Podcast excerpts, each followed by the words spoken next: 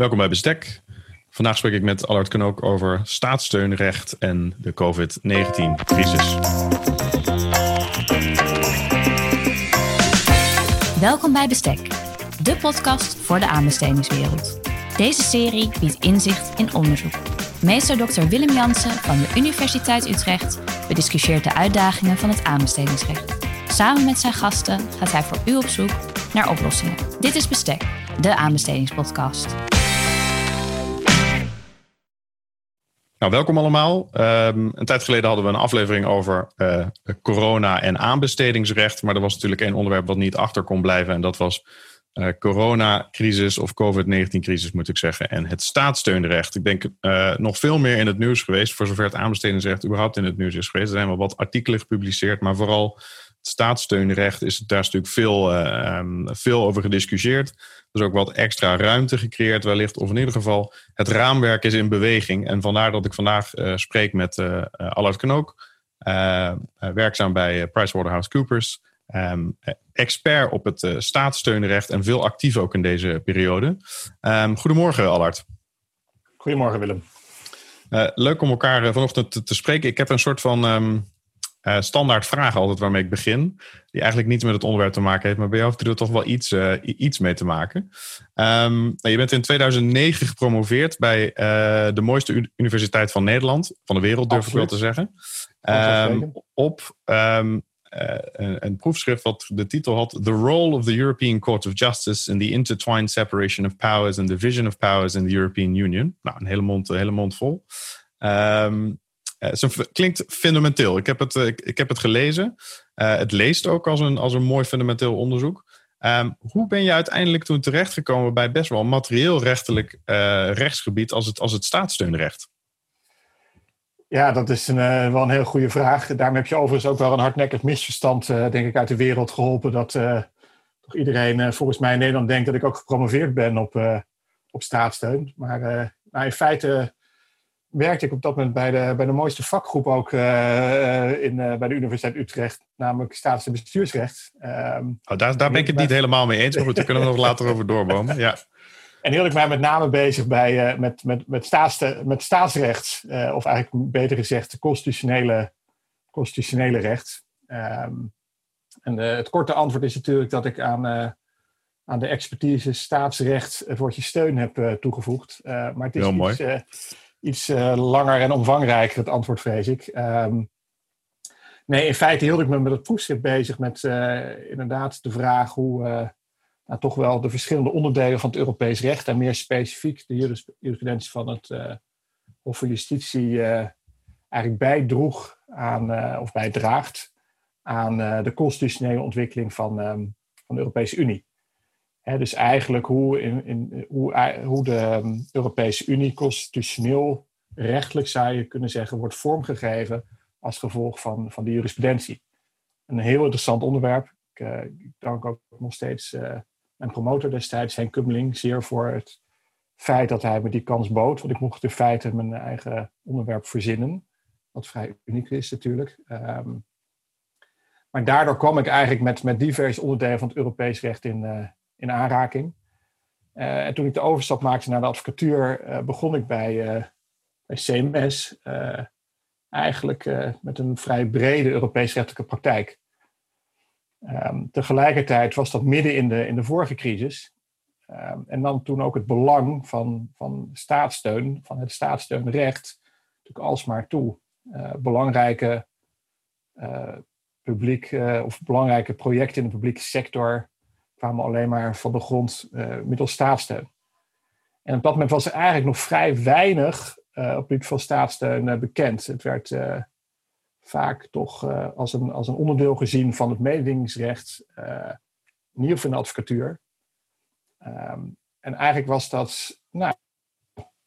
toen al wel een zekere kentering te zien dat het steeds meer in de richting van een apart rechtsgebied zich ontwikkelt. Nog steeds hou ik me bezig met het mededingingsrecht, ook veel met het aanbestedingsrecht, maar ook andere onderdelen van het Europees recht. Maar toch het staatssteunrecht nam een vlucht.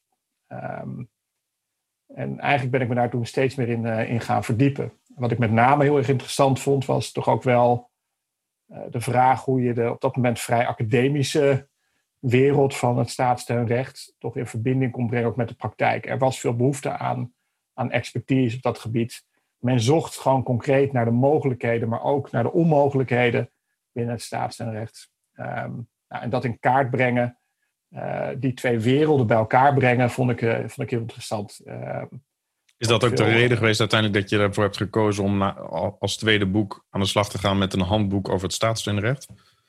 Ja, en de grap is dat mijn uitgever bij Wolters Kluwer destijds aangaf, ja, eigenlijk wat je aan het schrijven bent is een handboek voor de praktijk. Dat is ook de ondertitel geworden eigenlijk van het boek. Omdat ik echt zocht naar manieren om het toch vrij, ja, ik moet eerlijk zeggen, toch vrij complexe rechtsgebied. En dat zegt natuurlijk iedereen over zijn rechtsgebied. Hè. Dat zeg je natuurlijk ook over het aanbestedingsrecht. Maar dat is een bijzonder simpel, het aanbestedingsrecht. Het is geen droog brood in te verdienen.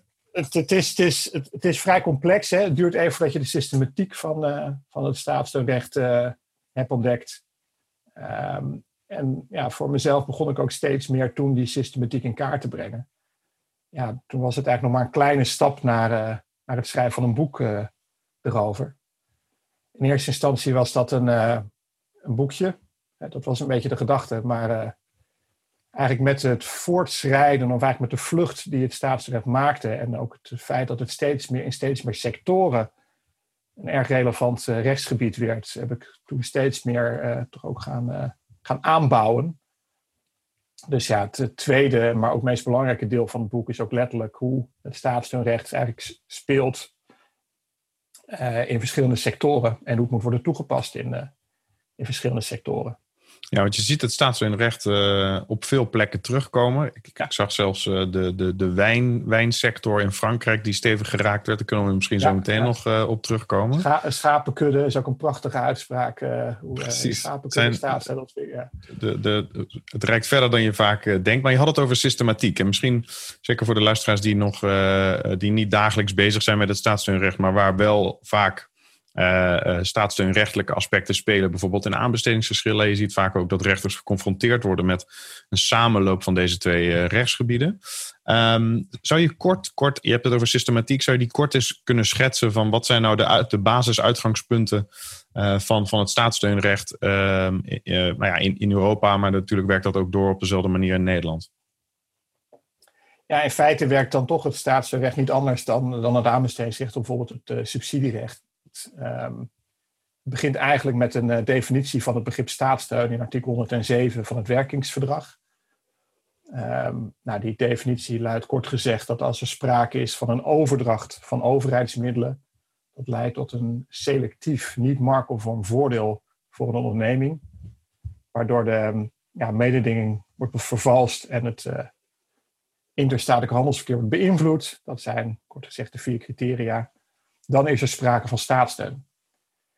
En daarmee gaat als het ware ook het staatssteunrecht spelen. Gaat het staatssteunrecht aan. Hè? Je moet het als een soort van schakelaar zien, zoals het in de literatuur wel wordt genoemd. De schakelaar gaat aan als aan die verschillende, aan die 4 criteria wordt voldaan. Dat is niet anders dan de vraag wanneer is er sprake van een aanbestedingsplichtige opdracht in de zin van de aanbestedingsrichtlijnen, of wanneer is er sprake van een subsidie in de zin van 421 van de AWB.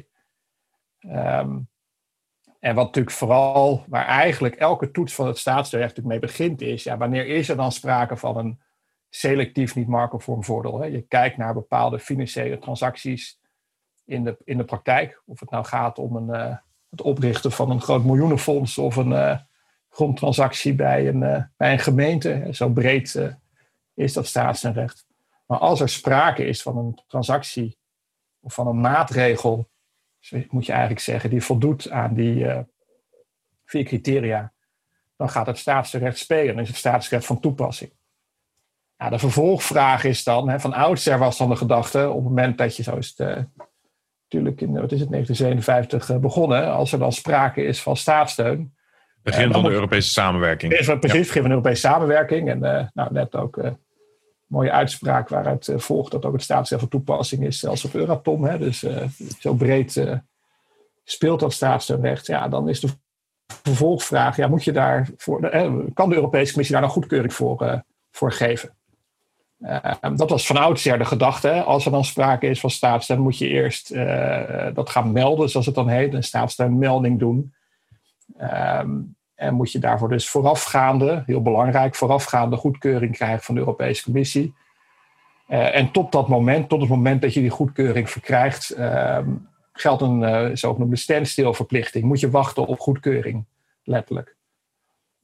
Nou, dat werkt ook niet in de praktijk. En op een gegeven moment heeft de Europese Commissie ook gezegd, ja, daar moeten we bepaalde vrijstellingen letterlijk voor bedenken. Dus situaties waarbij er wel sprake is van staatssteun, maar je niet helemaal naar de Europese Commissie moet en goedkeuring moet vragen. Nou, die vrijstellingen hebben zich in de loop der jaren alsmaar een aantal uitgebreid. En dat betekent dat er een soort van tussencategorie is ontstaan. Ja, er is sprake van staatssteun. Maar nee, je hoeft daarvoor niet naar de Europese Commissie toe. Het is vrijgesteld van melding. Dat heet dus in de praktijk geoorloofde staatssteun. Maar ook als je natuurlijk goedkeuring krijgt van de Europese Commissie, is er sprake van geoorloofde staatssteun. Nou, wat je ziet is dat eigenlijk toen ik begon met het staatsrecht, daar best wel veel aandacht was ook voor die vrijstellingen. Hè. Er staat bijvoorbeeld in de Algemene Groepsvrijstellingsverordening staat dan omschreven welke situaties er staatssteun kan worden verleend zonder dat je die goedkeuring moet krijgen van de Europese Commissie. Maar die voorvraag, ja, is er eigenlijk wel sprake van staatssteun? Wat is marktconformiteit? Zeker ook een vraag die in deze tijd ook weer heel actueel wordt. Maar ook bijvoorbeeld een vraagstuk, wanneer is er sprake van een selectieve steun? Voorheen werd makkelijker of eigenlijk automatisch aangenomen dat er sprake was van selectieve steun. Die vraag wordt ook steeds actueler. Daar verschijnt ook steeds meer jurisprudentie over. Dus neem niet te makkelijk aan dat er sprake is van staatssteun. Kijk ook in de praktijk naar de vraag, nou, leidt het daadwerkelijk tot een niet marktconform voordeel? Is er echt een selectief voordeel ontstaan? Maar ook bijvoorbeeld het onderscheid, is er sprake van een economische activiteit of een niet-economische activiteit? Dat maakt weer, of er sprake is van een voordeel voor een onderneming, wordt steeds actueler. Dus je ziet dat eigenlijk in diverse sectoren, ja, toch ook die onderdelen van die eerste vraag, is er daadwerkelijk sprake van staatssteun steeds belangrijker wordt. Ja, ja, dus uiteindelijk, als ik het kort mag samenvatten, we hebben dus eigenlijk drie categorieën. Hè? We hebben steun, aan zich steun, ja, die niet meldingsplichtig is en meldingsplichtige steun. Ja. Om het nog wat complexer te maken, wilde ik toch ook nog heel even het grensgebied met het aanbestedingsrecht aankaarten. Ook omdat ik denk dat er soms niet vaak genoeg alarmbelletjes afgaan in beide werelden, hoewel ze wel elkaar aanraken. Zeker in praktijkgevallen. Zou je eens kort de invloed van het aanbestedingsrecht wellicht op die drie categorieën, misschien in algemene zin lijkt me beter. Ja. Op welke plekken raken die gebieden elkaar nou? En waarom is het dus dan van belang om te weten, kijk, hier moet ik aan de bel trekken? Ja, een vaak gehoord misverstand in de praktijk is dat wordt verondersteld, als we aanbesteden, hebben die meer met het staatssteun te maken. Terwijl eigenlijk, uit die systematiek die ik net schetste, wanneer gaat het staatssteunrecht aan? Dat is als er sprake is van een maatregel die voldoet aan die definitie. Al blijkt dat het niet zo werkt. Hè. In feite moet je gewoon in de praktijk de vraag stellen, wanneer is er sprake van een aanbestedingsplichtige opdracht? En vervolgens de vraag stellen, is er sprake van staatssteun volgens die definitie die ik net schetste?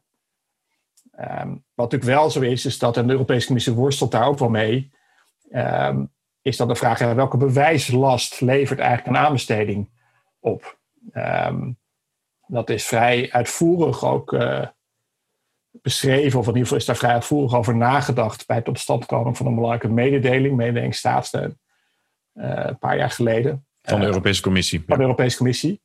En in een van de eerdere concepten, die volgens mij niet publiekelijk werd verspreid, maar die ik wel via wat kanalen mochten ontvangen, werd ook heel nadrukkelijk nog een link gelegd tussen bepaalde aanbestedingsrechtelijke procedures en het staatssteunrecht. Dus als die aanbestedingsrechtelijke procedure wordt gevolgd, dan is er geen sprake van staatssteun. Dat was in een conceptversie. Dat was natuurlijk in de praktijk heel, heel prettig geweest als dat zo was uitgewerkt.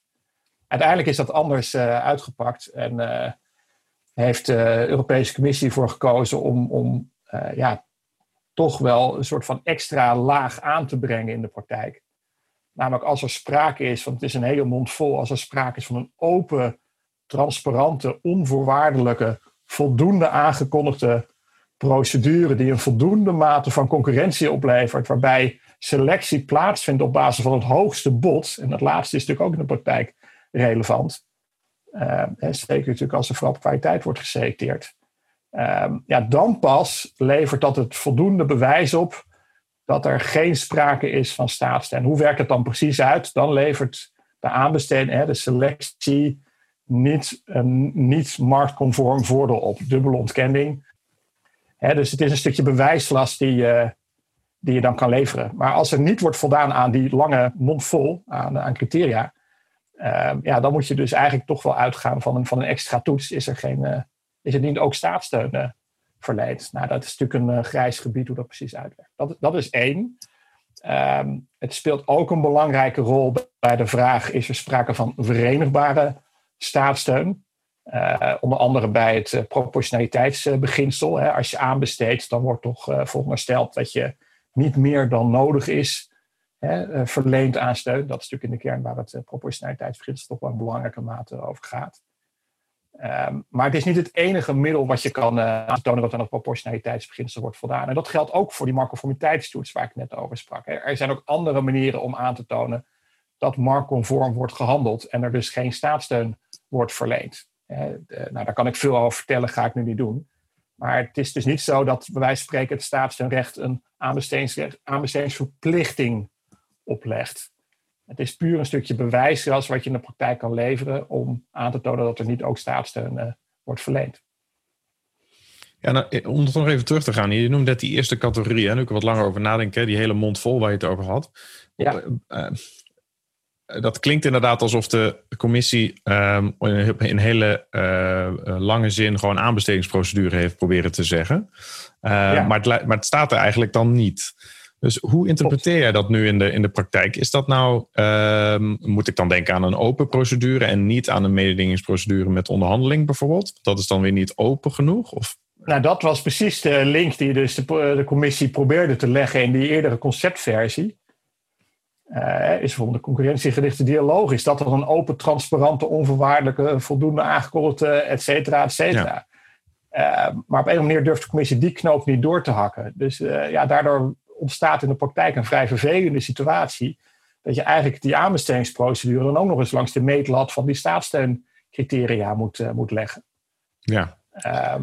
Kijk, in de praktijk is dat natuurlijk een beetje afhankelijk van waar heb je precies mee te maken. Dus je komt dan al snel in toch een zekere risicoafweging. Van durven we met deze aanbestedingsprocedure die conclusie te trekken?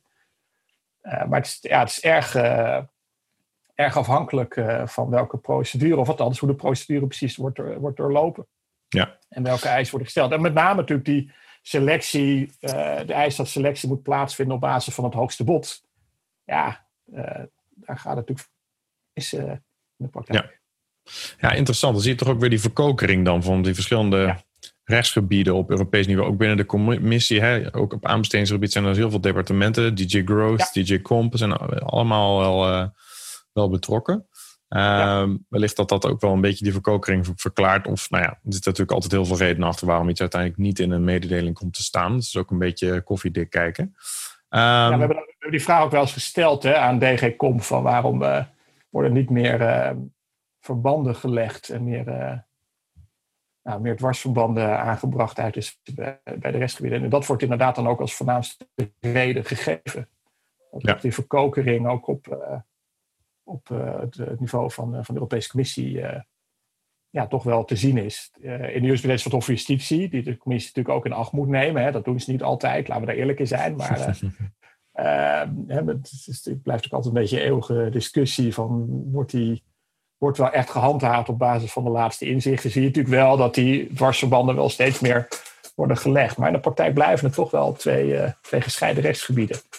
En mag je dus niet simpelweg aannemen dat als er een aanbestedingsprocedure is doorlopen, dat je daarmee ook staatsrechtelijk geen probleem hebt, geen risico loopt. Ja, nou, dat is een goed nou ja, een waarschuwing zou ik het niet willen noemen, maar in ieder geval een belangrijke conclusie. Dank voor die introductie. We hebben een staatssteunrechtelijk systeem wat een beetje aanspreekt tegen het aanbestedingsrechtelijke systeem. Maar ik wil vooral inzoomen op de eerste eigenlijk. En dan, staatssteun is natuurlijk altijd al veel in het nieuws. Ik denk gelijk aan Starbucks-zaken en vooral belastingszaken hebben denk ik de afgelopen jaren gedomineerd in het staatssteunrecht. Ja. Maar toen kwam natuurlijk COVID-19 en werd de focus compleet omgedraaid. Zou je eens kunnen starten bij het begin van de coronacrisis? Hè? Ik laat het aan jou om te cherrypicken. Wat zijn nou echt belangrijke momenten geweest? En waar ik eigenlijk naartoe zou willen, wat ik interessant zou vinden is, waar zit nou de ruimte in het staatssteunrecht? Wellicht waar zat die al? Om te kunnen gaan met zo'n crisis, een onverwachte omstandigheid. Waar heeft de commissie toch extra ruimte proberen te creëren? Dus waar was het nodig om het kader te veranderen? Laten we eerst beginnen bij die eerste vraag. Was het systeem eigenlijk toekomstbestendig? Dat was wel de eerste reactie van de Europese Commissie.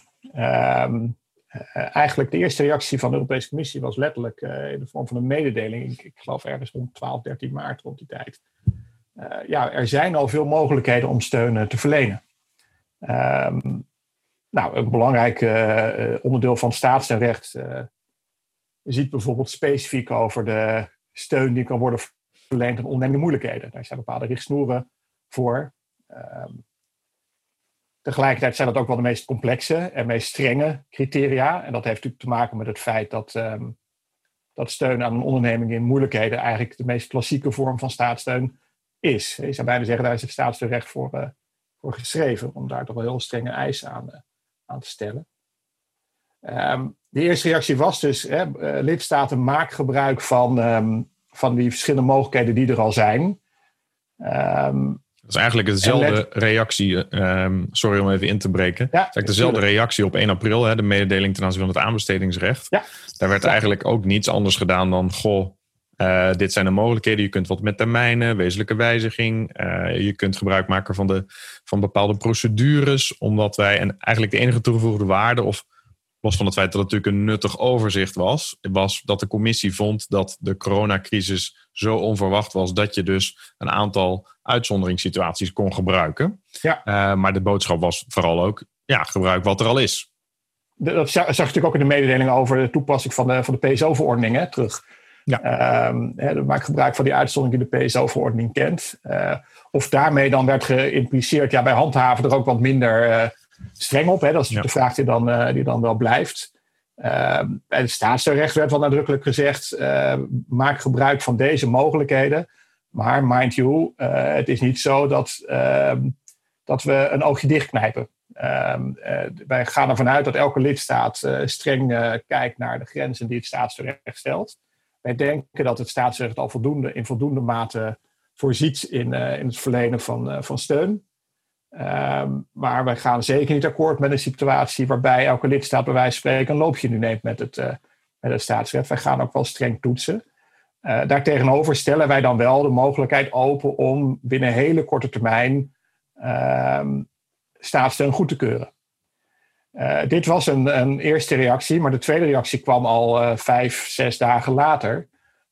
En toen kwam de Europese Commissie toch wel met de aankondiging en al vrij snel ook met het aannemen van een tijdelijk steunkader.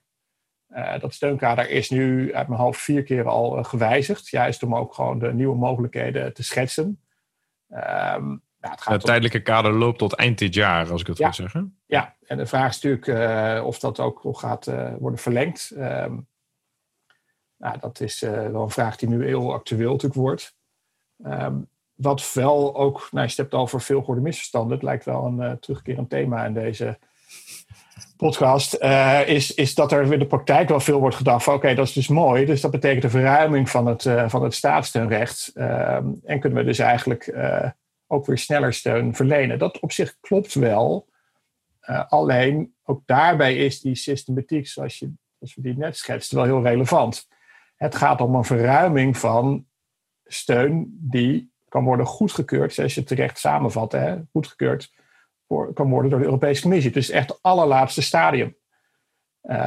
In de laatste wijziging van het steunkader wordt ook wel gezegd van ja, nee, we willen wat meer ook verruiming aanbrengen van de algemene groepsvrijstellingsverordening. Met name als het gaat om ondernemingen in moeilijkheden. Dat is stap 2, hè? Ja, dat is stap 2, correct.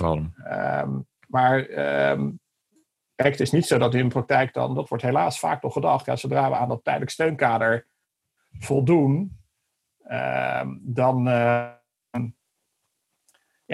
is er eigenlijk geen steun en dan zijn we klaar. Dus er moet nog wel een stap worden gezet naar de Europese Commissie.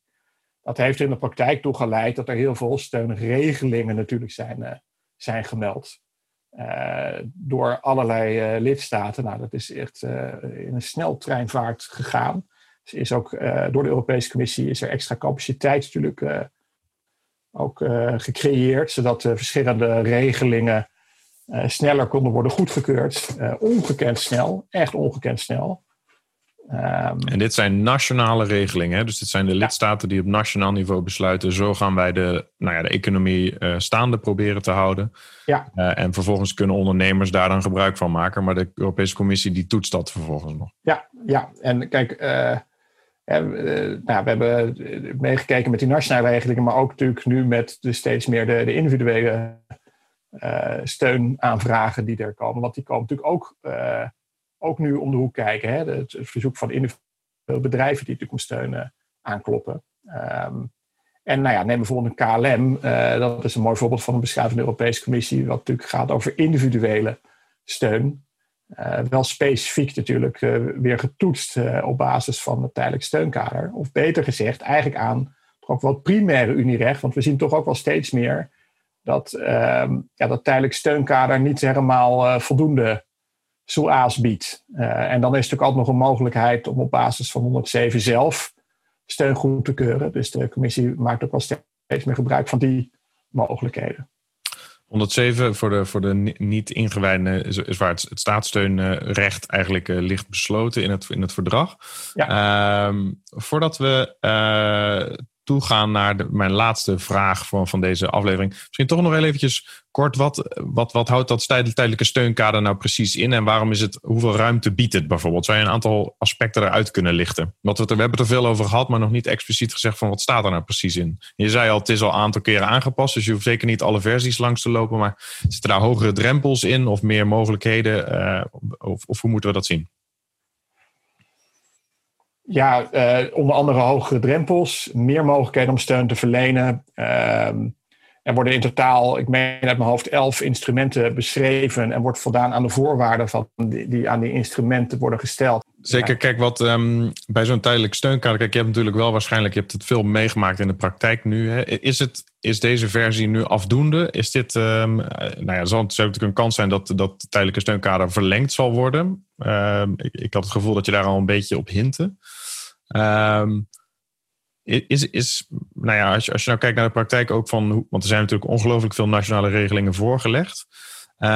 Is dat nou een afdoende kader? Of zou je denken van, ik verwacht nog wel wat verbreding in de toekomst? Ja, ik denk dat het antwoord toch wel is dat het een afdoende kader is. Hè. Je hebt, wat je ziet is dat de Europese Commissie toch ook wel de optimale ruimte zoekt in het tijdelijk steunkader zelf. Een mooi voorbeeld is een besluit over Malta, waarbij eigenlijk wordt gezegd, de regeling voldoet dan niet helemaal. Het ging om bepaalde garanties voor leningen die konden worden verstrekt. En eigenlijk zegt de bepaalde overheidsgarantie, zegt de Europese Commissie, eigenlijk de voorwaarden die aan die garanties worden opgelegd door Malta, die voldoen niet helemaal aan het tijdelijk steunkader. Maar ik vind toch om de moverende reden dat we wel, dit kunnen goedkeuren op basis daarvan. Dus je ziet dat de commissie best wel bereidwillig is om mee te denken. Ook zoekt naar de optimale ruimte die dat tijdelijk steunkader biedt. Ook al wordt dan wellicht niet helemaal voldaan aan, aan de voorwaarden die het steunkader stelt. Dus in feite, ook als je kijkt naar de grote hoeveelheden besluiten die worden goedgekeurd, in feite zie je wel dat dat voldoende lijkt te zijn. Ja, er lijkt ook inderdaad een grote welwillendheid te zijn bij alle handhavende instanties om toch wat, ook in het aanbestedingsrecht. Ik betwijfel of er nou heel veel zaken zullen volgen naar aanleiding van procedures die verkeerd zijn ingezet om bijvoorbeeld beademingsapparatuur zo snel mogelijk in te kopen. Natuurlijk kun je daar de vraag stellen, is daar nou een goede prijs-kwaliteitverhouding bereikt? In die situatie was het recht misschien te rigide. Daar kunnen we wel over doorbomen. Aan de andere kant is dit natuurlijk wel een uitzonderlijke situatie die snel handelen vereist. En daar kun je wel verwachten dat daar wellicht toch wat minder goede doelmatige keuzes worden gemaakt. En dat zal in het staatssteunrecht ook niet anders zijn. Zeker als ontwikkelingen zo snel gaan. Ik sluit de podcast altijd af met de vraag, stel nou je mag 2 of 3 dingen zelf, zou je die kunnen veranderen in de aanbestedingswet of in de aanbestedingsregels? Nou, in jouw situatie verbreed ik hem heel graag natuurlijk. En wellicht dat er wat staatssteun bij zou kunnen of misschien over de relatie. Wellicht grijp je wel terug naar je proefschrift. Hè? Ik laat hem helemaal los. Wat zou je nou doen? Stel je hebt wat vrijheid, stel je mag dromen over een andere toekomst. Nou, ik denk dat de meest belangrijke, dat we die al hebben genoemd, hè? Dat toch die vraag die boven de markt hangt, ja, wat is nou de relatie tussen aanbestedingsrecht en staatsrecht, waar we toch weer per kwestie soms toch wel op een andere manier naar moeten kijken. Dat wat meer wordt verhelderd. Wat natuurlijk gebeurd is op het moment dat er, en ik heb het recent nog meegemaakt bij een bepaalde kwestie, met dat natuurlijk steun moet worden goedgekeurd door de Europese Commissie, dan worden er toezeggingen gedaan. Waaronder bijvoorbeeld de toezegging, ja, maar we gaan, ik noem maar wat, de exploitatie van deze, nou geef ik ook meteen aan over welke kwestie het is, van deze ijshal in het, of schaatshal in het noorden van het land gaan we aanbesteden. Ja. Dan is natuurlijk de vraag van, ja, waar was nou die aanbesteding? Was dat doorslaggevend voor die goedkeuring? Want ja, nogmaals, het staatsrecht kan niet, kan in feite, dogmatisch gezien, kan het staatsrecht natuurlijk geen verplichting opleggen om aan te besteden. De vraag wanneer sprake is van aanbestedingsplichtige opdracht volgt natuurlijk uit de aanbestedingsrichtlijnen. Die vragen we ook gesteld aan de Europese Commissie en het antwoord van ons daarop was vrij helder. Nee, we hebben de goedkeuring, we hebben de conclusie dat er sprake is van verenigbare steun, hebben we gebaseerd op het feit dat er werd toegezegd dat er werd aanbesteed. Maar op het moment dat je aangeeft dat op andere manieren de verenigbaarheid kan worden aangetoond, bijvoorbeeld als er een bepaalde beheersvergoeding of iets dergelijks wordt georganiseerd die voldoet aan het staatssteunrecht, ja, dan is dat voor mij ook van hetzelfde laak een pak, zou ik bijna willen zeggen. Maar hier, ja, dit voorbeeld geeft wel aan dat het toch best nog wel op een case-by-case basis moet worden gekeken. Ja, wat is nou precies de relatie tussen het een en het ander? Tussen de twee. Mooie eerste startpunt. Ja, zeker. Ja, ik denk een tweede, ik weet niet of ik daar voor of tegenstander van ben. Maar wat natuurlijk wel een discussie is die al lange tijd speelt, is dat de handhaving van het staatssteunrecht natuurlijk exclusief in handen ligt van de Europese Commissie. En de ACM handelt hier niet over. De vraag is of dat op de duur natuurlijk wenselijk blijft. Dat betekent dat bijvoorbeeld in deze tijd dat alle steun die als gevolg van de COVID-19-crisis moet worden verleend, toch nu eerst langs de Europese Commissie moet.